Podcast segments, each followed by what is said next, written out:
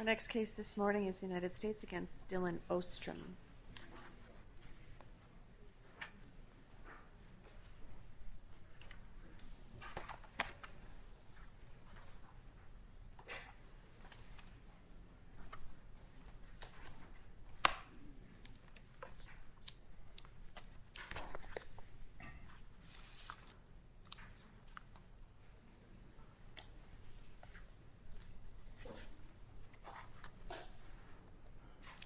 All right. Good morning, Mr. Tice. Good morning. May it please the Court, my name is Bill Tice and I represent uh, Dylan Ostrum.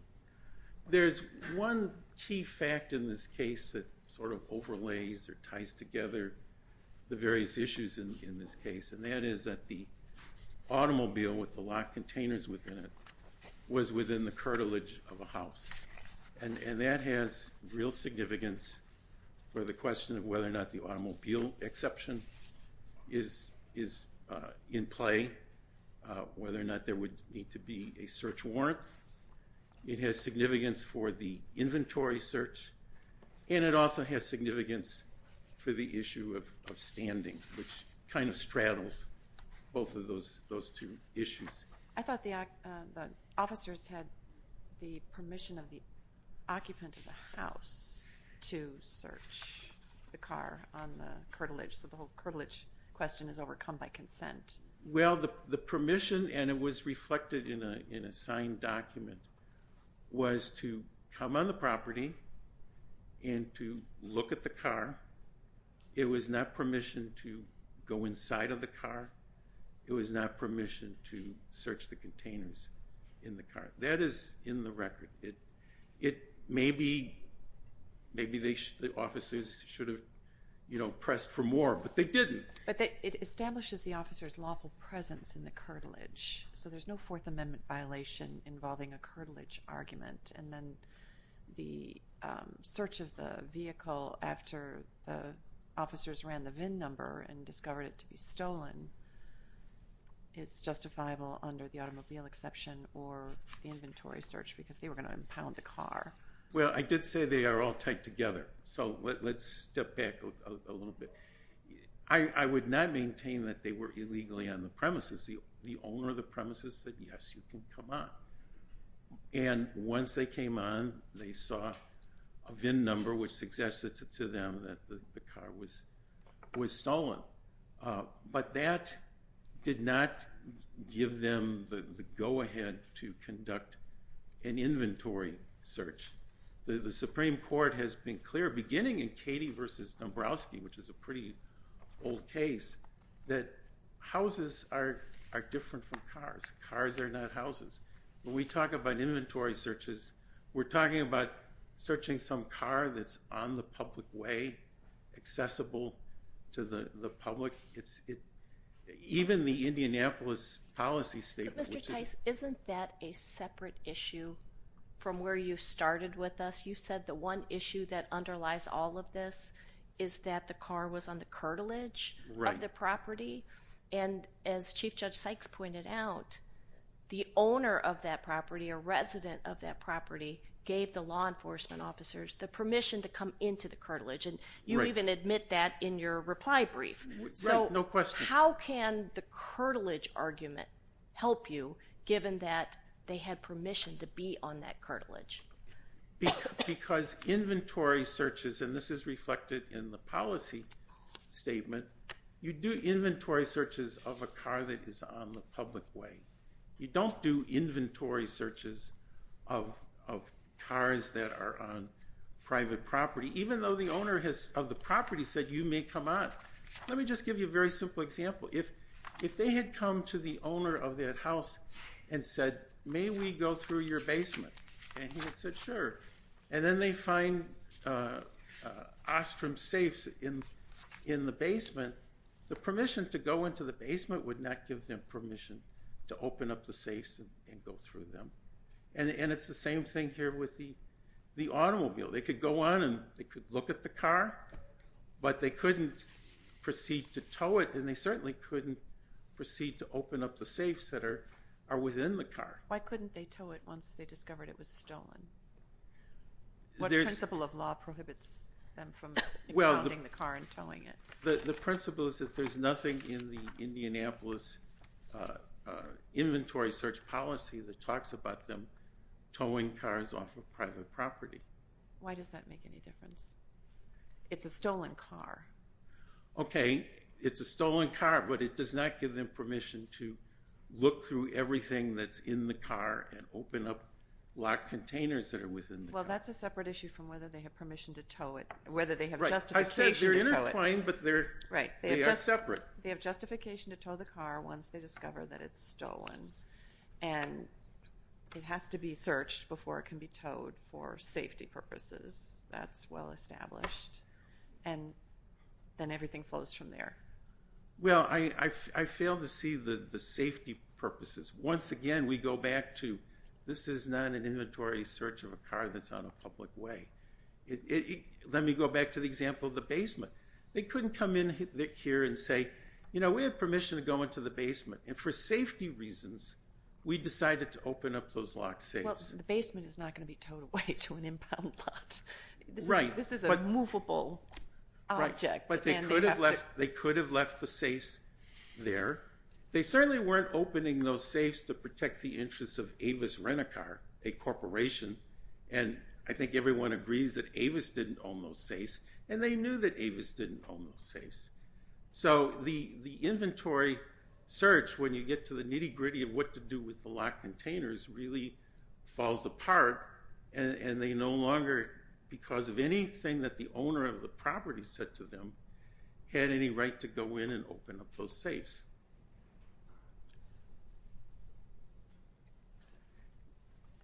So it looks like you're not uh, too interested in that argument.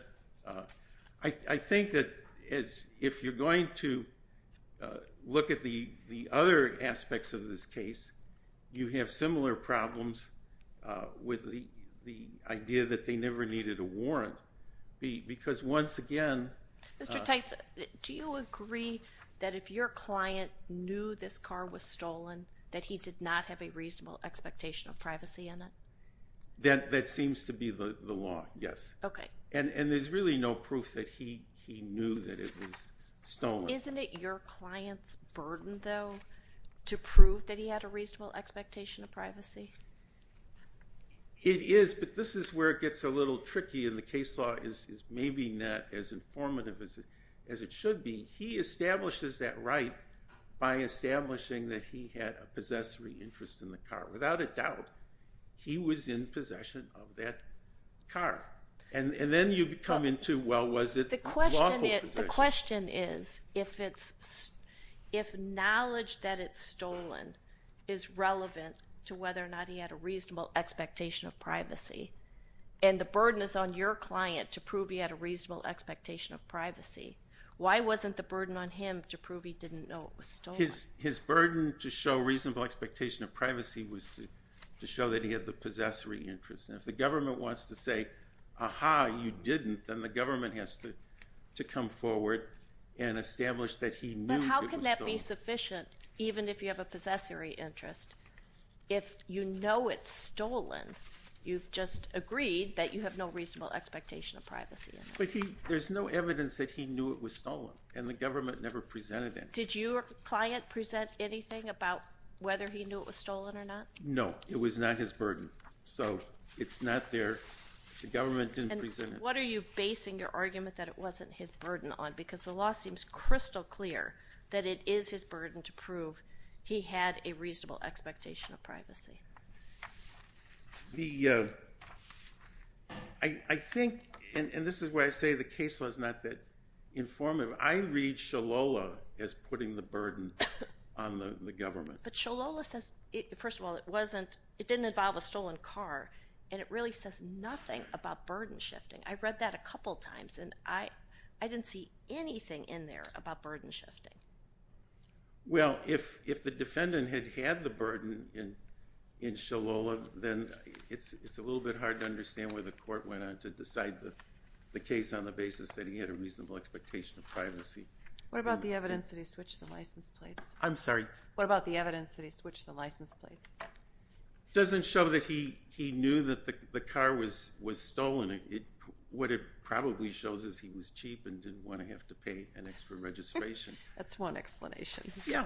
But what The about... district court wasn't required to accept that. I want to button up my answer to Judge St. Eve. I think there's also uh, relevant case law with the Collins case because in Collins, uh, which was the motorcycle uh, within the curtilage, Uh, there was evidence that the motorcycle was stolen and the defendant had bought it, but he didn't really seem to have a title.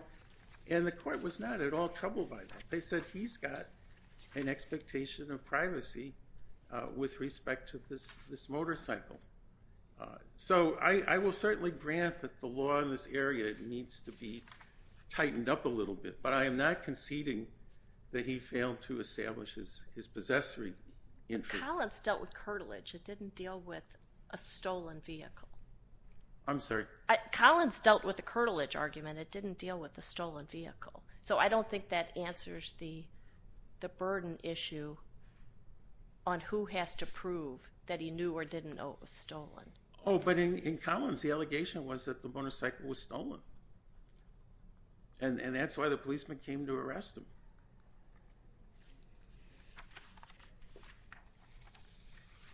Now, we haven't really gotten to the question of whether or not they needed to have uh, probable cause. It's our contention that they needed to have a warrant. And since they didn't have a warrant, case over as far as uh, if you're looking at it apart from inventory search. If they needed to just have probable cause and not a warrant, the dog sniff in this case was very significant. They bring the dog around. The dog does not alert. Now, the government says, oh, but the dog wasn't trained to uh, alert for drug ledgers or guns. Well, that really uh, slides over a lot of uh, background that probably everyone in this room is familiar with. The drug residue from when you're dealing drugs, it's all over the drugs. It's over the ledgers. It's on the guns. And dogs are constantly alerting Uh, to drugs if they're there. And in this case, it turned out drugs were there, but the dog did not alert. And that really... Your client told the officers that he stashed his stuff in the car. So the fact that the dog didn't alert is sort of irrelevant here. No, he didn't tell them that. He said he took the stuff to his father's house. And he didn't say, you know... In the car. In the car, but he didn't say he left it in the car. Now, they were hopeful that he left it in the car. They didn't know, okay?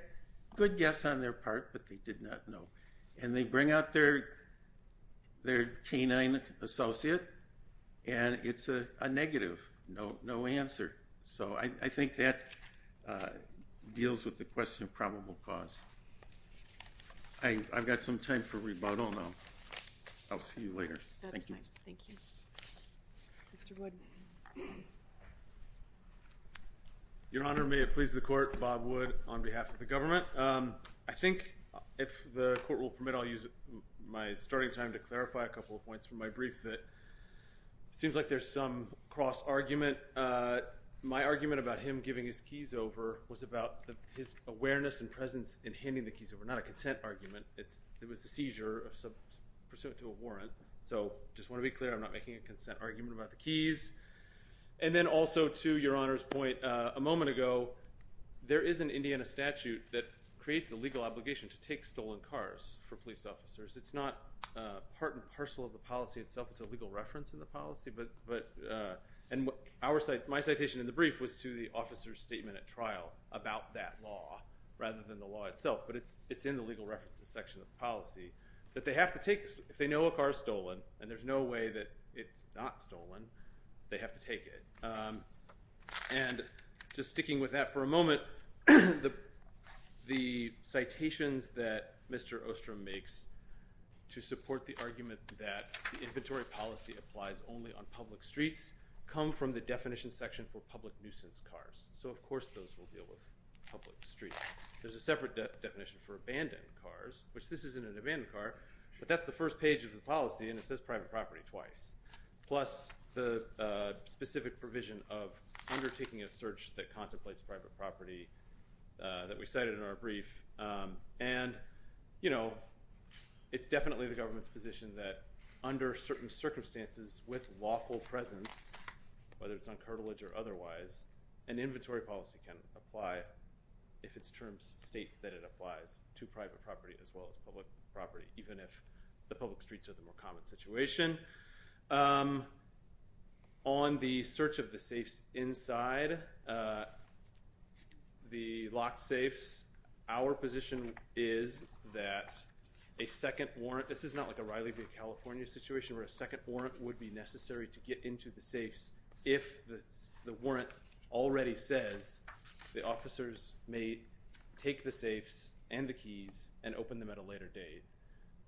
The officers had the keys. They found the safes. This is, under the automobile exception, our view is they can open the safes. Under the inventory policy exception, if they find safes in the car and they have the keys, they can open them. Otherwise, the inventory would be completely incomplete, and they would open themselves up to the kinds of problems, the second sort of problem that um, Opperman described, which is an accusation that they took something from the defendant. But all of that, of course, is downstream from the fact that he put the stuff in a stolen car. And in our view, that's ballgame. Um, and on the misunderstanding point, I would just also add that our good faith argument is not a new, if the court sees it as a new type of good faith argument, then it's waived. It is merely building on the embedded bad faith notions in Byrd and trying to underscore the many ways in which this was a good faith undertaking. We're not trying to expand Leon into inventory policy territory. Uh, I don't even know exactly how that would work. Um, and Minnesota v. Carter, Your Honor, I think pretty clearly places the burden on the defendant. Um, if there are, and I'd also add for completeness that our reading of Minnesota v. Olson does not align with his reading. His view of the privacy interest that he would have in his friend's basement is not supported by Olson because there's no evidence. He could have asked for a hearing and put in evidence that he was a regular overnight guest or had keys to the house or had the friend's permission to exclude people from the house. But uh, there's nothing like that here, um, and there's no need for a hearing. The facts as they exist, first of all, he didn't ask for one, and the facts as they exist are sufficient. So unless there are other questions, I'll rest on my briefs. Thank you. Thank you. Mr. Tice.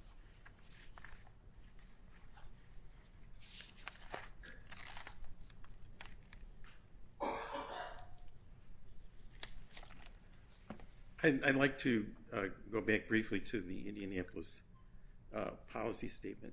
Yes, it is true that the policy statement in um, talking about abandoned cars talks about cars that are on the public way.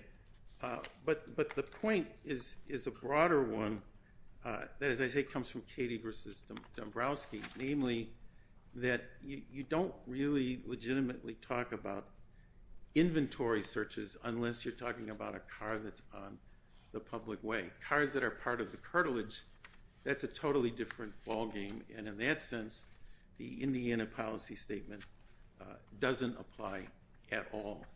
Uh, and certainly uh, when we then talk about, oh, the police had to protect themselves by doing an inventory, that rings pretty hollow. Avis is not going to sue them saying, oh, when we opened the safes, we didn't find the guns and marijuana and whatnot that were in there. Avis doesn't care. This is really you know, taking something that applies in one situation, inventory searches of cars on the public way, and applying it to a situation where the policy statement was never uh, meant to uh, apply. Uh, finally, I notice that the government has kind of backpedaled from its point about good faith, although at this point I'm still not sure how that fits in. And really this is a case that's got some real issues involved. I don't imagine that you're going to start talking about issues that the government never briefed below and certainly didn't brief uh, here. So I ask you to reverse and remand. Thank you. Thank you. Uh, our thanks to all counsel. The case is taken under advisement.